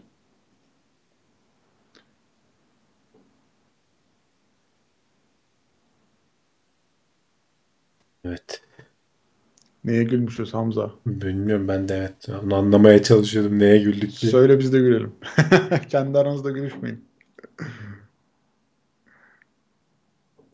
1.65 boy vermiş Mahmut. Allah kurtarsın. İşte gelince 2 santim falan fark çıkmış diyor bak Mert Altıparmak 6 ayın sonunda. Ama işte o hemen eski haline geri döner yani öyle çok büyük kalıcı bir fark değildir o. BR pil teknolojisiyle ilgili haber var mı demiş. Yok yani sürekli haberler çıkıyor ama hani onların ticaret ticari hayata geçmesi Ticari haber çok, yok evet. çok Ticari daha haber. var yani. Sürer biraz daha. ucuzlatmaya çalışıyorlar. E, lityumdan kurtulup sodyuma geçmeye çalışıyorlar falan ama yani henüz daha yüz güldüren, ha bu dedirten bir haber daha çıkmadı. Ama çok kişi peşinde. Zengin olacak konuyu çözen. 1.50 olan ne yapsın? O daha da kötüymüş ya. Yani kendi boyuna göre bilmiyorum. insanları boyuna göre şey yapmam ama uzun olmak güzel bir avantaj bence. Yani evet. Ortalamanın ortalamanın biraz üzerinde olacaksın. Çok da uzun olursan biraz da başına bela olabiliyor. Yo yani evet hani 1.75'in üstü olursan bence güzel. Hani oralar 1.75, 1.80. Uzay adamı olma isteği dışında hayatta ilginç bir macerası oldu mu demişler benim için. Olmadı. Yani uzay adamı isteği de öyle çok ilginç bir macera değil yani aslında. Adamın aydan tapusu var ya. Daha nasıl macera arıyorsunuz adama ya? Aydan arsası var. Hanginizin var bugün aydan arsası? E, Eskiden diyecek buralar hep şeydi ay toprağıydı. Tutluk bile değildi. Oraya sonra inşaat yapılacak. Çamaşır bile yıkaması dert. Düşündükçe gidesim azalıyor. Seninki karanlık taraftan değil değil mi abi ta- tapu? Nereye denk geliyor biliyor muyuz tapunun yerine? Mare Serenitatis diye bir yerde işte sessizlik denizi mi ne? Hmm. Karanlık tarafı diye bir şey yok canım. Yani e, iki tarafta 15 Tamam, gün 15 yani- gün aydınlanıyor. Aynen. Dünyadan göremediğimiz Dünyadan görülen taraftı galiba yanlış Ha, hatırlamıyorsam. iyi o zaman sıkıntı yok yani. El sallayabilirsin biz oradan. Ben sallayabilirim. Görmezsiniz ama. Olsun biz hissederiz. Aha, Mert Altıparmak demiş ki ben şimdi kendime portfolyo oluşturuyorum. Kendi yazdığım Android uygulamaları GitHub'a ve Play'e koyacağım. Kaç tane uygulama koyarsam sence oldu gözüküyor. 7-8 uygulamam var. Kendi yazdım. Yani e, bir iki uygulama da yeter. Hani düzgün uygulamalarsa, iyi uygulamalarsa, bir şey yapıyorlarsa, bir işe yarıyorlarsa bir iki uygulama da yeter. Yani 7-8 tane olmasına gerek yok. En iyilerini koy bence. Ya da hepsini koy sonuçta bakabilirlerse. BMW yeni pil teknolojisiyle menzil %30 artacak demiş. Olabilir. Olur. Yani şu cep telefonlarına falan artık hani tabletlere, şeylere e, ne denir? Laptoplara falan da gelecek bir şey olması lazım ki. Abi yani araba teknolojisi de önemli ya. Bence şu an daha bu Gerçi laptop, şu anki laptoptansa araba teknolojiyle- teknolojisi daha mantıklı. Araba tabii daha önemli şu anda da çünkü şun, şundan dolayı tam onu söyleyecektim. şu anki pil teknolojisiyle hani e, telefonlar telefonlar idare ediyoruz. Yani günde bir kere şarja alıştık aslında. Bana yetiyor bilmiyorum siz de. Laptoplarda da işte MacBook'lar çözdü o işi. O M1 işlemcilerle 20 saat. şeyi unutuyorsun yani. Hani pil olayını unutuyorsun. Şarj olayını unutabiliyorsun rahat rahat. Ee, daha iyi olsa tabii ki muhteşem olur. Hani haftada bir şarj etsem kim kimse hayır demez ona. İşte şu şeyler saatler öyleydi mesela 20 şeyler bu benim e, Mi Band 4 var bende işte herhalde yenileri de öyledir. Kaç 45 günle başladı Mi Band 1 herhalde. Daha Yok sonra o azaldı. Ya gene şimdi ben 20 gün 20-25 gün gidiyor yani gene az değil. Kaç senedir de kullanıyorum. Ee, o da öyle olsa mesela telefonda laptopta öyle olsa tabii ki herkes ister. Firmalar da çok bunun peşindeler diyor mu? Sen bakma yani. Ama çok sağlam bir sınıra dayandığımız için kolay kolay aşamıyorlar. yani yükselmesi de sıkıntı ya bence bilmiyorum. Hani yükselince bu sefer şey oluyor. Kullanım da ona göre artıyor ya. Belki yani eski şeyle şu an o sen onu bir hafta falan kullanabilir bir etkin vardır ama arttığı için gücü daha fazla tüketiyorsun. E tabii o da olabilir. Onun da etkisi var yani. Hani telefonu şarj kablosuyla gezip oyun oynayan adam var. Yani o adam diyecek ki gene telefonumu şarj kablosuna takmıyorum ama gene bir gün gidiyor şarjı diyecek yani. oyun oynadığı için. Bak Tuner Budanur demiş ki ayda arsa alanların arsasının üstüne NASA ya da SpaceX üst kursa hakkımızı arayabilecek bir makam var mı? Yani yok tabii ki çünkü o aysa, ayda arsa hikayesi tamamen geyik yani hani kimse ayda arsa satma yetkisine sahip değil zaten uluslararası anlaşmalar gereği ay kimsenin değil demişiz. Oraya gidenler üstlerini üstlerini kuracaklar. Ee, bir şekilde sonra yavaş yavaş onun düzeni oturtulacak, oluşturulacak. Diğer yerler hakkında bir bilgi var mı? Mars, Hepsi aynı, hepsi aynı. Jüpiter, asteroitler falan. Tabii tabii, aynı. Hepsi koruma altında mı? Yani onu ne konuşmuştuk? O ye- 1970 e, 70 miydi 60 küsür müydü işte neyse o anla, ay anlaşması gereği ülkeler hak iddia edemiyor ama orada bir açık bırakmışlar. Özel şirketlerden kimse bahsetmediği için özel şirketler gidip burası benim arkadaş deyip ele geçirebiliyor. Kim engelleyecek? Ya bu işler dünyada da böyle. Zor oyunu bozar. Yani zor yoluyla adam gider askerini oraya indirirse bura benim derse nasıl itiraz edeceksin? Ya gideceksin savaşacaksın, itişeceksin. Adam da e, pabucun pahalı olduğunu görüp uyum sağlayacak. Bir yerde anlaşacaksın. Ya da adam orayı çevreleyecek ve onun olacak yani. Amerika keşfedilince de herkes köşe kapmaca oynamış. İşte İspanyollar Güney Amerika'yı ele geçirmiş. İngilizler İngilizler kuzeyde uğraşmışlar. Fransızlar falan. Sonra birbirlerini yemişler. Bir yerden sonra onlar bağımsızlıklarını ilan etmişler. Aynı şeyler burada da olur. Aynı düzen yani çok da farklı olmaz.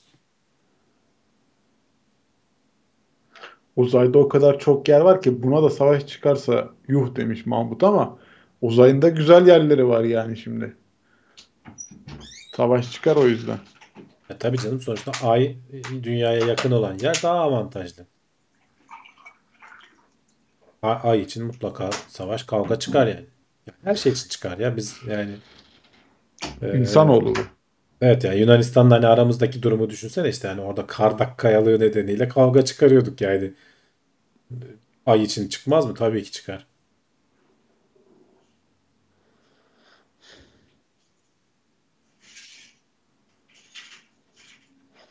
Kuzey Kutbu için bile kavga edebiliriz yani. Yani devir Kutuplar artık şey için. oldu eskisi kadar e, savaşlar hani kolay olmuyor. Çünkü sosyal medya falan çok yaygınlaştı. Hemen işte iyi kötü de olsa bir sonucu oluyor. Ekonomiler birbirine çok bağlı hale geldi. Eskisi gibi değil. E, elin kolun bağlanı veriyor. Hiçbir şey yapamaz hale geliyorsun. O yüzden e, o kadar kolay olmaz. Eski zamanlardaki gibi. Ama ol, ol- olmuyor mu? Oluyor işte. Ukrayna'da kaç aydır devam ediyor. Vay be ilk çıktığı günü hatırlıyoruz. Ne haber yapmıştık. Şimdi sıradanlaştı bizim için oradaki savaş. Ya işte düşün orada yerinden yurdundan olan bir sürü insan var. Milyonlar göç Hı hı. etti yani.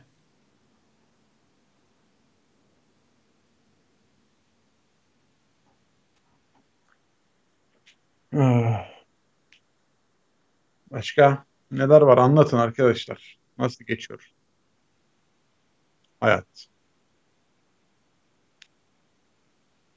Herkesin keyfi yerinde mi?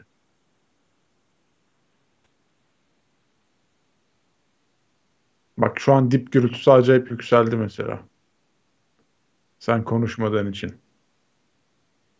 Yayına da geliyor mu yoksa sadece sana İşte mı geliyor? bilmiyorum, Yazsınlar bana- bakalım yorumlara. Bana yükseldi. Bence sana Skype yükseltiyor. Olabilir, olabilir. Bakayım şöyle Skype'ın ayarlarına bakayım.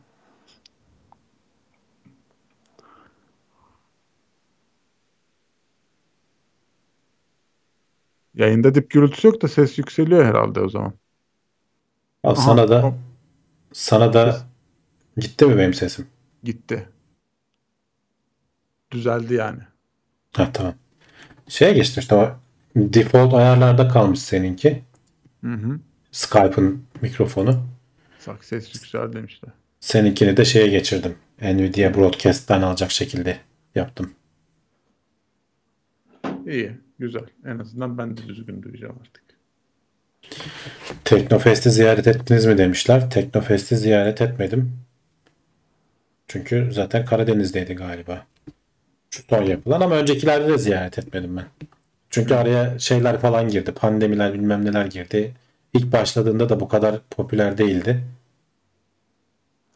Yayında patlıyormuş ses ama. Biraz kıstım. Şu an Ha, kıstım tamam. biraz. İlginç yani Skype'da şey yapınca Değiştirince ayarı Skype'da değiştirince burada sesin artması çok şaşırtıcı yani. Hakikaten garip. Sen mikrofonda filtreler ekli mi en şeyde OBS'te? Ekle ekle. Ha iyi tamam. Ses çok dengesiz oldu demişler. Hamdi abi sesi gür bir adamdır o yüzden. Valla benim evet şeyde kırmızıya çarptığını görüyorum hep böyle şeyin ama artık şu anda düzelmiş olması lazım. Şimdi kırmızıya çarpmıyor. Biraz kıstım. Hı hı.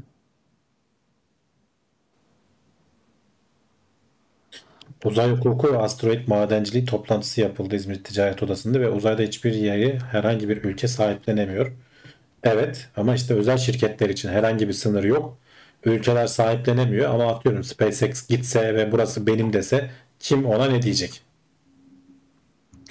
Orada da tabii ki hani firmaların hani ülkelerin eli boş durmuyor. Amerika'ya diyecekler ki kardeşim senin firman bu. Bizim yiyorum diyecekler. E, orada bir kavga çıkacak yani muhtemelen. Çıkar. Ama bunu her firma, her şirket, devlet yapmaya çalışacağı için yani devletler kendine yontmaya çalışacağı için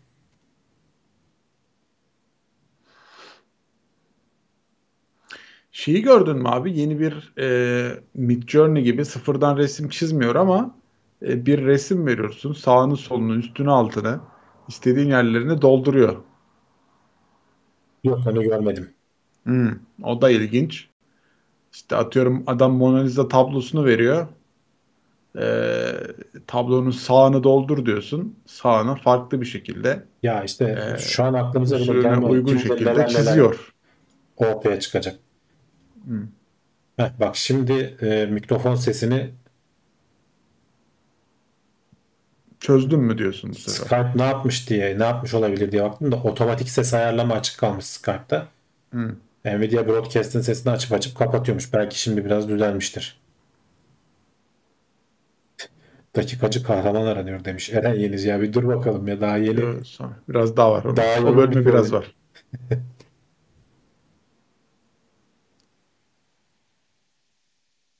Şimdi bana tekrar aynı şey oldu. Olsun. Geri mi yükseliyor? Allah Ha, olsun. Problem yok. ilginç. Barış Özcan bahsediyordu demişler. Ayın karanlık yüzü bize göre mi karanlık yoksa güneş ışınları mı denk gelmiyor? Yok öyle karanlık yüzü diye bir şey yok Kenan. Ee, ayın arka tarafı. Hani biz göremiyoruz. Biz ayın hep tek bir yönünü görüyoruz ama y- 15 gün orası karanlık oluyor. 15 gün burası karanlık oluyor. Dolayısıyla ayın her yanına ışık düşüyor. Kraterlerin içinde ışığın hiç düşmediği yerler var. Ama küçük yani. Hani ayın karanlık yüzü diye bir tabir yanlış. Sadece bizden uzak ee, şey var. Ayın uzak tarafı var görmediğimiz tarafı. Hani o görmediğimiz de dünyadan bakınca görmediğimiz. Yoksa oraya hani uydular vesaireler gönderdik. Haritasında baştan sona falan her yeri çıkardık. Sen en eski haline getir abi ayarları da. Allah Allah sesim patlıyor demişler ama. Ben razıydım. Yayına düzgün gitsin. Hayır bir şey de yapmadım yani. Şu an Ha. eski Şu an haline sesin bana çok bakalım. düzgün geliyor. Hani özel bir şey de değiştirmedim yani. Patlıyor olmama, olmaması lazım. Şu an düzelmiştir. Bak, evet. Tamam. Allah Allah çok ilginç. Demek ki Skype bir şekilde Abi Skype sorunu şey ne bizim? Discord'a geçmemiz lazım. Yok onunla bir ilgisi yok canım. Ya hep öyle diyorsun ya. Discord ya bu işin. Hayır ya. Skype, Skype sana gelecek sesi etkilemesi lazımken bütün yayına gideni de etkilemesi şaşırtıcı. Oraya maydanoz olması garip. Neyse. Çözmüş olduk. Şu an düzeldi diyorlar. Demek ki evet hakikaten bir şey etkiliyormuş. Sen artık idare edeceksin Volkan. Yani ben de şu an bir yükselme görmedim ama tabii konuştuğumuz için ikimiz de. Sosyal bilimler ile alakalı araştırma veya haber yayınlamayı düşünüyor musunuz? Ya denk geldiği zaman yayınlıyoruz. Genelde psikoloji haberleri oluyor. Ama bu aralar hiç denk gelmiyor. Hani özel bir seçme yapmıyoruz.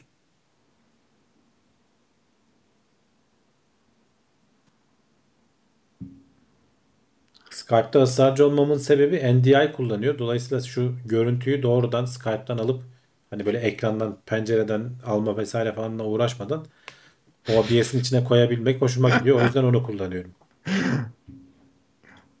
Öyle seviyor. Alışmış böyle. Yaşlıları değiştiremeyiz arkadaşlar biz. Yapacak bir şey yok. Şaka yapıyorum. Herkes rahat ettiği şekilde çalışıyor. Yerçekimsel kilitlenme nedeniyle evet ayın tek bir tarafı bize dönük. Bir süre sonra gök cisimleri birbirlerine kilitleniyorlar. Etrafında dönen şeyler özellikle. İşte ayla dünyanın e, üzerine yeterince zaman geçtiği için ayın kendi etrafında dönüş hızıyla dünyanın etrafındaki dönüş hızı aynı şu anda. O yüzden biz hep aynı yönünü görüyoruz. Hiç değişmiyor.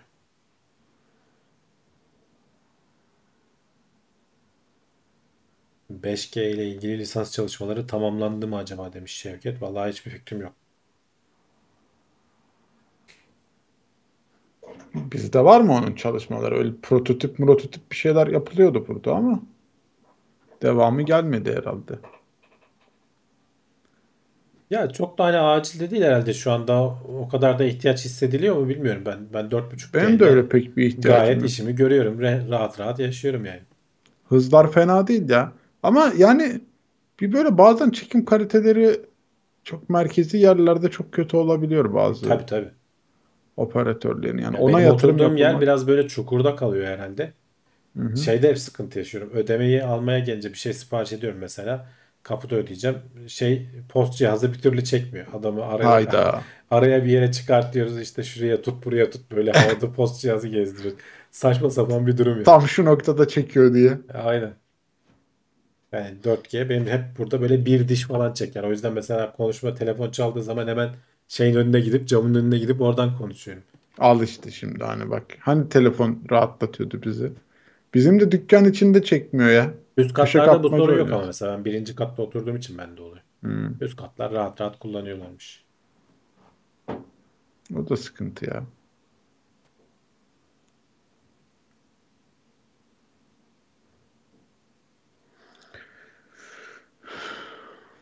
Neyse en azından gene eskiye nazaran kapsama alanları geniş yani.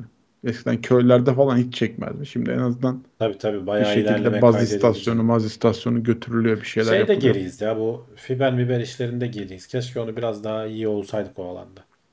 Hızlar konusunda. Abi bilmiyorum o yurt dışında nasıl işliyor da mesela bizde yeni yapılan çoğu yerde zaten fiber hattı illaki gidiyor. Ya gidiyor evet. Çoğu yere de yaygınlaşıyor ama yani Hani şu eski binalara çoktan- çekmek sıkıntı. Şu ana kadar çoktan gitmiş olmalıydı bence hani. Hı hı. Ben bizim, bizim evde de fiber var. Hani ben de burada fiber kullanıyorum ama bunun biraz daha hızlı olmuş olması lazımdı. Bak bine bin varmış Mahmut'ta. Çok güzel. Bende de 200'e 10 mu? 210 var sanırım. Gayet. Şu anki benim standardımda yetiyor bana ya. Upload'ımın 20 olmasını isterdim ama. Daha iyi diyorsun şey yapardım. Yayınlarım daha iyi. Warzone yayını yapardım. Yaptığın ne 20 megabayt upload'la Warzone. War- Allah Allah bazıları için o da yararlı canım. Bize yetiyor. Biz keyif alıyoruz. Ne olsun istiyorsunuz? 200'e 8 değil ha 210.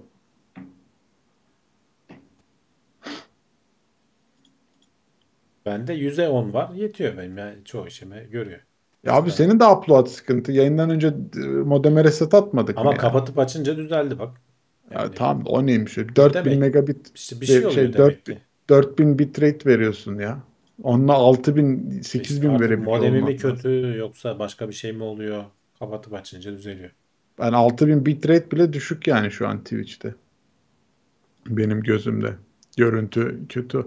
Bizim yani şu an yaptığımız aktivite yetiyordur 4000 bitrate. Çünkü biz Tabii öyle tabii. Çok hani hareketli ekstra- değiliz. uçmalı kaçmalı bir şeyler yapmıyoruz yani burada. İki tane sabit adam en fazla gözümüz kafamız biraz oynuyor. Haberleri kaydırıyoruz o kadar. Ama diğer yayınlara yetmiyor. 20 megabit uploadla evde internet sitesi yayınlayabilir misin? Ya evde internet sitesi her türlü yayınlarsın. 10 megabitle de yayınlarsın da işte bağlantı kesilirse falan öyle yani kalıcı olmaz. Elektrik giderse internetin gider falan. O siteye girilemez. O yüzden evden internet sitesini yapmak pek mantıklı değil. Yani günümüzde o kadar böyle bulut sistemleri falan yaygınlaşmışken ve ucuzlamışken alırsın 5 dolarlık sunucuyu atıyorum DigitalOcean'dan bir Atarsın yerden. her şeyin içine. Yani oraya koyarsın yani hem de 100 megabit 1 gigabit olur neyse atıyorum bağlantı hızı. Daha da hızlı ya. Evde uğraştığına değmez yani. Bir de yani onun için sistem çalıştırman lazım. Onun geri ver, ödeyeceğin faturası sistemin bedeliyle falan zaten işte onun yerine şey alıyorsun. Aşağı yukarı aynı şeye denk gelirsin evet. Server merver alıyorsun. 20 megabit kesinlikle büyük değil ama e, Türkiye şartlarında kaçtı? 8 8 download bir upload mı öyle bir şeyler Tabii, tabii. kullanıyorduk. 16'ya 1 kullanıyorduk. 24'e 1 sürekli 1'di o. Hiç o 1 hiç artmadı yani. Böyle 3 falan geldi, 4 geldi de ben hatırlıyorum. Acayip çılgın rakamlardı bizim gözümüzde upload'da. En uygunu DigitalOcean mı demişler. Ya bilmiyorum ben orayı hep kullandım. Ücretleri iyiydi. Servisini de seviyorum ama daha ucuzları kesin vardır. Amazon'un free'leri var mesela. Bayağı iş görüyor aslında. Biraz hani çok öyle kritik çok şey bir şey yapmayacaksan tamamen bedavaya. Google'da da var, Amazon'da da var ücretsizler. Verini falan işliyordur ama herhalde. Yo veri falan da işlemiyor canım. Sana adam şey değil ki yani 512 megabayt ayırı veriyor bir tane çekirdek. O da zaten paylaşımlıdır. Bilemedim. Bedava hizmet fare kapanında olur derler ya bedava peynir. E, ama sen işte sonuçta hani beğenirsen kendinde kalacağına e, şey yapıyor yani alıştırıyor AWS ortamına alışıyor oluyorsun. Çok karışık bu arada bana karışık geliyor Amazon'un servisleri. 200 tane mi ne servisi varmış adamların. A'dan Z'ye.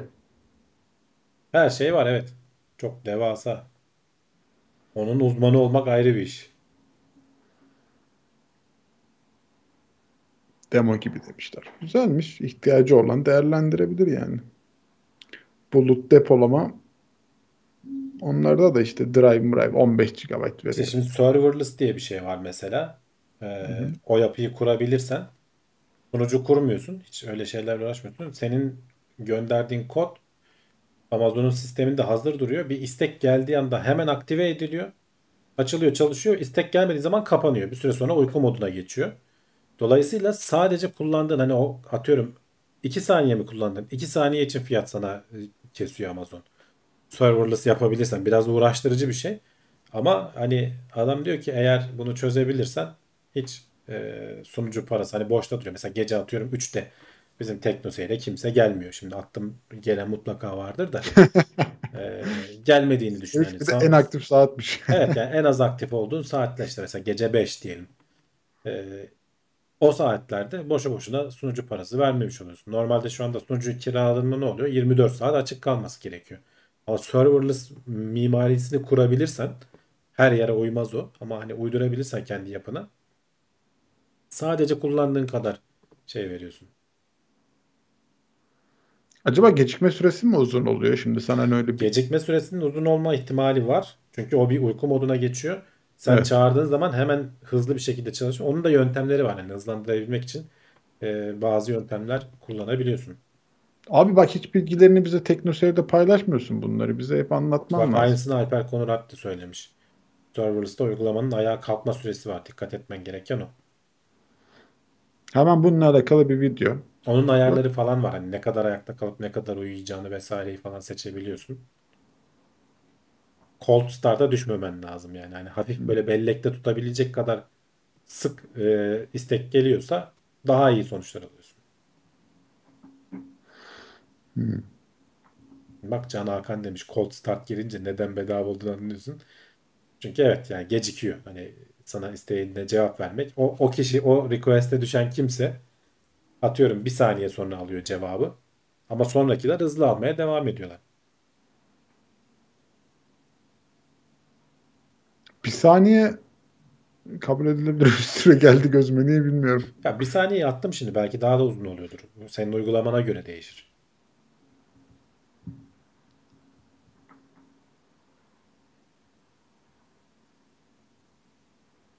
İyiymiş yani hani baktığın zaman bence mantıklı geldi bana. Her her şeye uymaz ama Her uyuyorsa şeye uymaz tabii acil. Ama 10 saniye bekledim ve sonra erişimim çok kolay oldu. Bence kabul edilebilir. Tabii.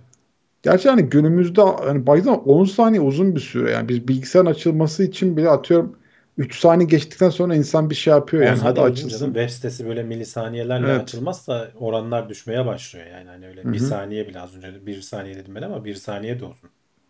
Uzun biraz bir şeylik var yani. Ha kendi işin olursa diye söylüyorum. Yani en azından da sistemi de biliyorsun yani. Yani Bir 5 saniye beklemem lazım. Dediğin noktada. Çünkü eskiden hani SSD yokken hard disk varken hani bilgisayarın tuşuna basar gider bir çay su bir şey alır gelirdim. Tabii canım. Hani en azından kendine onu Sen şey şeyleri hatırlar mısın? Eski bilgisayarlar deyince ATX olmayan AT bilgisayarlar vardı. Şimdi Windows'u kapatabilirsiniz yazısı çıkardı. Böyle tak diye basar kapatırdın. Kendi kapanmazdı. Onu yani şeyini biliyorum yöntemini de hiç kullanmadım yani. Ekranda öyle Windows'u kapat Evet, şeyi. evet. Şimdi sonradan işte 95'ten sonra falan Koca tuşa geldi. basman lazım değil mi? Evet. Tabii canım bayağı bildiğin şalter gibi üzerinde tuş vardı böyle büyük.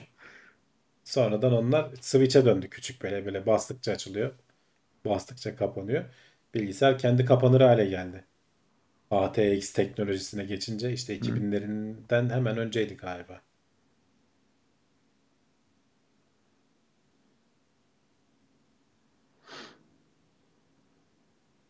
Turuncu yazı Turuncu. çıkardamış bak mesela hakikaten öyle. Yazının rengini siyah, hatırlayamadım ama siyah doğru. arka üzerine turuncu böyle. Dükkan Shutdown Windows mu ne yazardı öyle bir şey yazardı. 386'larda öyle. Çok garip şeyler vardı. 386'dım vardı benim mesela. Bazı oyunlar. Şimdi onun turbo modu var. Turboya basarsın 32 MHz'de çıkar hızı. Turboya basmazsan atıyorum 16 MHz'de çalışır. O mesela. ne ya? iki katı. Çok Evet iyi bir evet turbo. üzerinde turbo düğmesi var. Bilgisayar turboya basıyorsun. Oyun hızlanırdı mesela. Böyle saçma sapan şeyler olabilirdi. Eğer düzgün yazılmadı. Ha, iki katı hızlanması yani. Evet. Genelde ben hep turbo modunda çalıştırdım. Hatta anlamazdım niye o alt hızı var diye. Demek ki o ısınıyor falan diye ama idare ediyordu bir şekilde. Benim de bir laptopum vardı turbo modu. İlginç bir özellik. Bak turbo aslında yavaşlatmaydı demiş ben. Demek ki yani bir basınca Az- yavaşlıyordu, bir basınca hızlanıyordu aslında yani. Hani Tamam sen tam tersi kullanmışsın. evet evet. Tamam sen aslında doğrusunu yapmışsın. Yani yavaşlatma modunu almadan kullanmışsın. Aynen. Ne, ne- gerek var buna diye düşünüyorum. Demek ki bazı yerlerde gerekiyordu o zamanlar. Bazı programlar fazla hızlı çalışınca mesele uyarı penceresini göremiyordun demişler. Onu mu yavaşlatıyordun? Ne saçma bir sistem lan o. Ya işte iyi programlanmazsa bazı şeyler oyunlarda da öyle. Hani Mesela oyun bilgisayarın hızından bağımsız olarak hep aynı hızda olması lazım aslında. Sen turboya basınca oyun hızlanır mı? Öyle saçma şey mi olur yani? Olmamalı. Ama o zamanlar öyle olabiliyordu bazen. İlginç. Geçen hafta da herhalde Levent abi anlatmış da o yüzden herkes Denk hakim oldu evet. bir anda konuya. Yavaşlatma diye koyamadıkları için turbo diye koymuşlar bak. Hmm. LP öyle doğrudur o daha iyi biliyordur o. Onun daha da hani aklının erdiği zamanlar biz daha o zaman çocuktuk iyice.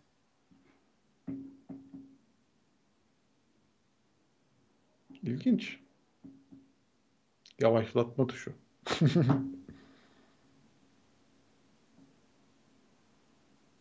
Disketlerde oyunlar alırdık. 4-5 disket olan oyunlar vardı. 5. diskette bozuk çıkardı mesela. Oyunu Hayda. kopyalayıp alır gelirdi. İnternet falan yok. Oyuncuya gider yükletirsin. Adam Evet. çeker böyle diske. Eve gelirsin. 5. disk tıt tıt tıt tıt bir türlü okumaz. Uğraşır durursun. Sinir CD'ler olurdum ya. Nefret. CD'lerde de vardı ya. 2 CD'li oyun. Tabii CD'lerde de vardı ama hadi onlar biraz daha şey olurdu. Dayanıklıydı en azından. Öteki manyetik olduğu için her şeyden etkilenir. Ben şeye sevindiğimi hatırlıyorum ama ya. Yani abi bu oyun iki, iki diskle yükleniyormuş. Öyle güzel bir oyun diye hani anladın mı? Oyunun disk sayısı şeyi belirliyordu yani. Abi iki CD ile yüklüyormuşum bunu ya. Öyle bir oyun falan diye konuşurduk. İlginç ya. CD'yi takın. Öyle uyarı gelirdi. Ya bir şey diyeyim, korsan oyunlarda da öyle bir muhabbet vardı. İnternetten indiriyordun. Ee, ikinci CD takım bölümü geliyordu korsan oyunda da. Evet, çünkü Tuhaf. adam onu değiştirmemiş. Onu kısmı. değiştirmemiş evet. Yani sen şu ne Virtual CD gibi programlar vardı şimdi adını hatırlamıyorum. Demon Toss mu ne vardı herhalde. Onda böyle diski çıkar diski tak falan yapıyordun ya. Allah'tan şimdi ucuz da her şey. Yani nispeten bir de o şeyler geride kaldı. Er- erişim de rahatladı. Abi korsan işi var ya adamın ömründen ömür götürecek bir sistem ya. CD çoğaltma makinesi yapmıştık benim ilk çalıştığım yerde. O zamanlar işte böyle e, bir reklam ajansı CD'ler falan basıp böyle şey yapıyordu. Ne bileyim işte atıyorum bir video yapıyor mesela. Onu böyle CD'lere basıp e, müşterilerine falan dağıtıyordu neyse. CD çoğaltma makinesi yapmıştık. Böyle e, bir tane kasa bulmuştuk. Ön tarafına böyle 8 tane 525 inçlik disket takılabilen. Onu işte uygun anakart falan almıştık. O 8 tane CD'yi anakartlara takabilmen lazım. O kadar slot olması lazım. Yoktu zaten de o ekstra bir kart buluyorsun. O karttan alıyorsun falan. Ee, o 8 CD'nin aynı anda yazmasını sağlayacak işte bellek olacak bilmem ne olacak işlemci gücü yetecek falan. Diskin okuma hızı yetecek. Bayağı uğraşmıştık öyle bir makine kurmak için. Şimdi Güzelmiş. ben. CD Güzelmiş. çoğaltma makinesi. Böyle başında biri dururdu. Tamam. yazdırırdı. Bak onu biraz daha işine büyütsen şey yapabilir misin? Korsan CD'ci açabilir misin E, abi? yani o korsan CD'ciler de öyle bir şey yapıyordur herhalde zaten. yani bak ben onların bile o kadar teknolojisi yoktu ama elle yani tek tek tak çıkar tak çıkar hepsini. Tabii. Hani o Bizim, sizinki biraz bizimki, daha bizimki biraz daha evet manuel yani o Profesyonelmiş. anlamda. Hmm. Elle tak çıkart yapıyorduk bizimkinde de.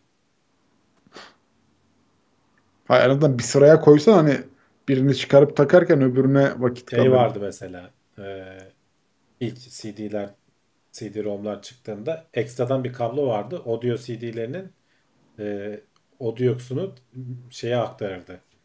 E, ses kartına aktarırdı mesela. Normal IDE bağlantısını bağlardın data için. Bir de müzik CD'leri çalarken o müziğin sesini ses kartına aktaran ayrı bir kablosu vardı mesela. Sonradan onlar kalktı. Çok ilginç bir böyle değişik anlamsız bir şeydi o. Ama herhalde SATA arayüzüne geçince mi? İDE'de mi yoktu acaba öyle bir şey? Sonradan IDE'de de kalktı. Onu bence e, yazılımsal olarak bir şekilde çözdüler. Niye gerekiyordu onu bilmiyorum şimdi ayrıntısını da. Ya ben yanlış mı atıyorum şimdi CD Böyle garip bir da kabloydu yani böyle 3 pinli e, garip bir kabloydu. şey vardı ya CD-ROM'ların da üstünde böyle e, jack çıkışı vardı ya 3.5 milim yanlış mı hatırlıyorum ben? Ee, pek onu hatırlayamıyorum ya. 3.5 Şimdi bilemedim ya. galiba, Evet. Ben Hani evet, ama- o ön tarafında çık jack vardı. İşte taktığınız zaman aynısını işte hoparlöre de şey ses kartına da veriyordu demek ki. Bilgisayar ben hani o niye kullanılıyordu çok anlamadım. Hani direkt CD'den bir şey dinlemene mi Ses yarıyordu ya CD'lerini da analog okuyabiliyordu diyor. Evet vardı diyorlar bak. bilemedim şimdi Bazı yani. CD-ROM'lar işte aynı jack işte o ses CD'lerini dijital değil de analog okuyup şey yapabiliyorsun direkt doğrudan demek ki. İşte yani müzik dinlemek için de sen normalde o CD bilgisayara takınca bilgisayardan dinleyebiliyordun ya müziği. Hani oraya takınca ekstradan İşte o bilgisayar- bilgisayardan dinleyebilmen için o zaman da aynı ses şeyden gidiyordu. Hani o senin ön taraftaki jack'ı takmış gibi o jack'ı arkadan bilgisayarın hoparlör şeyine ses kartına götüren başka bir kablo vardı. Normalde dinleyemezsin o kabloyu takmazsın. Hmm. o da güzelmiş ya. Önden arkaya hat mı çekiyordun yani? Öyle Evet anladım. evet. Ya şu an şey gibi düşün ya USB hani ön tarafa USB'ler oluyor. Arkadan da aynen. bir yere takıyorsun ya. Onun gibi bir şey. Onun gibi dışarıdan ama. İçeride içeride kasanın içinde kalıyor. Ha önünde değil mi? Sen önünde Yok, dedin yok. ya ben o önünde yüzden dediğim dedim. o jack gibi. O önünde kısmı olan jack. Ha, Bu jack arka gibi. tarafında. Allah Allah o da iyi. dışında değil yani. Bak ben mesela CD-ROM'un önündeki jack girişini unutmuşum. Hiç aklımda kalmamış bile öyle bir şey. Kullanmamışım. bile.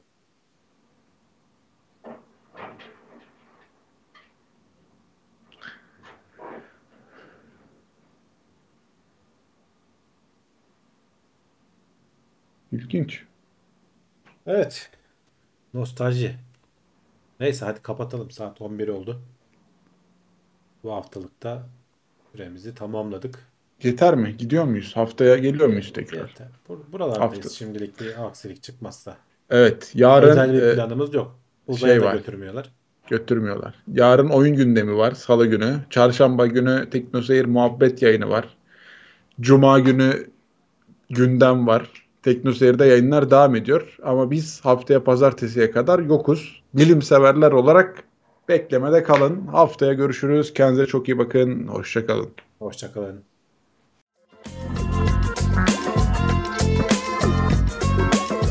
Tailwords teknoloji ve bilim notlarını sundu.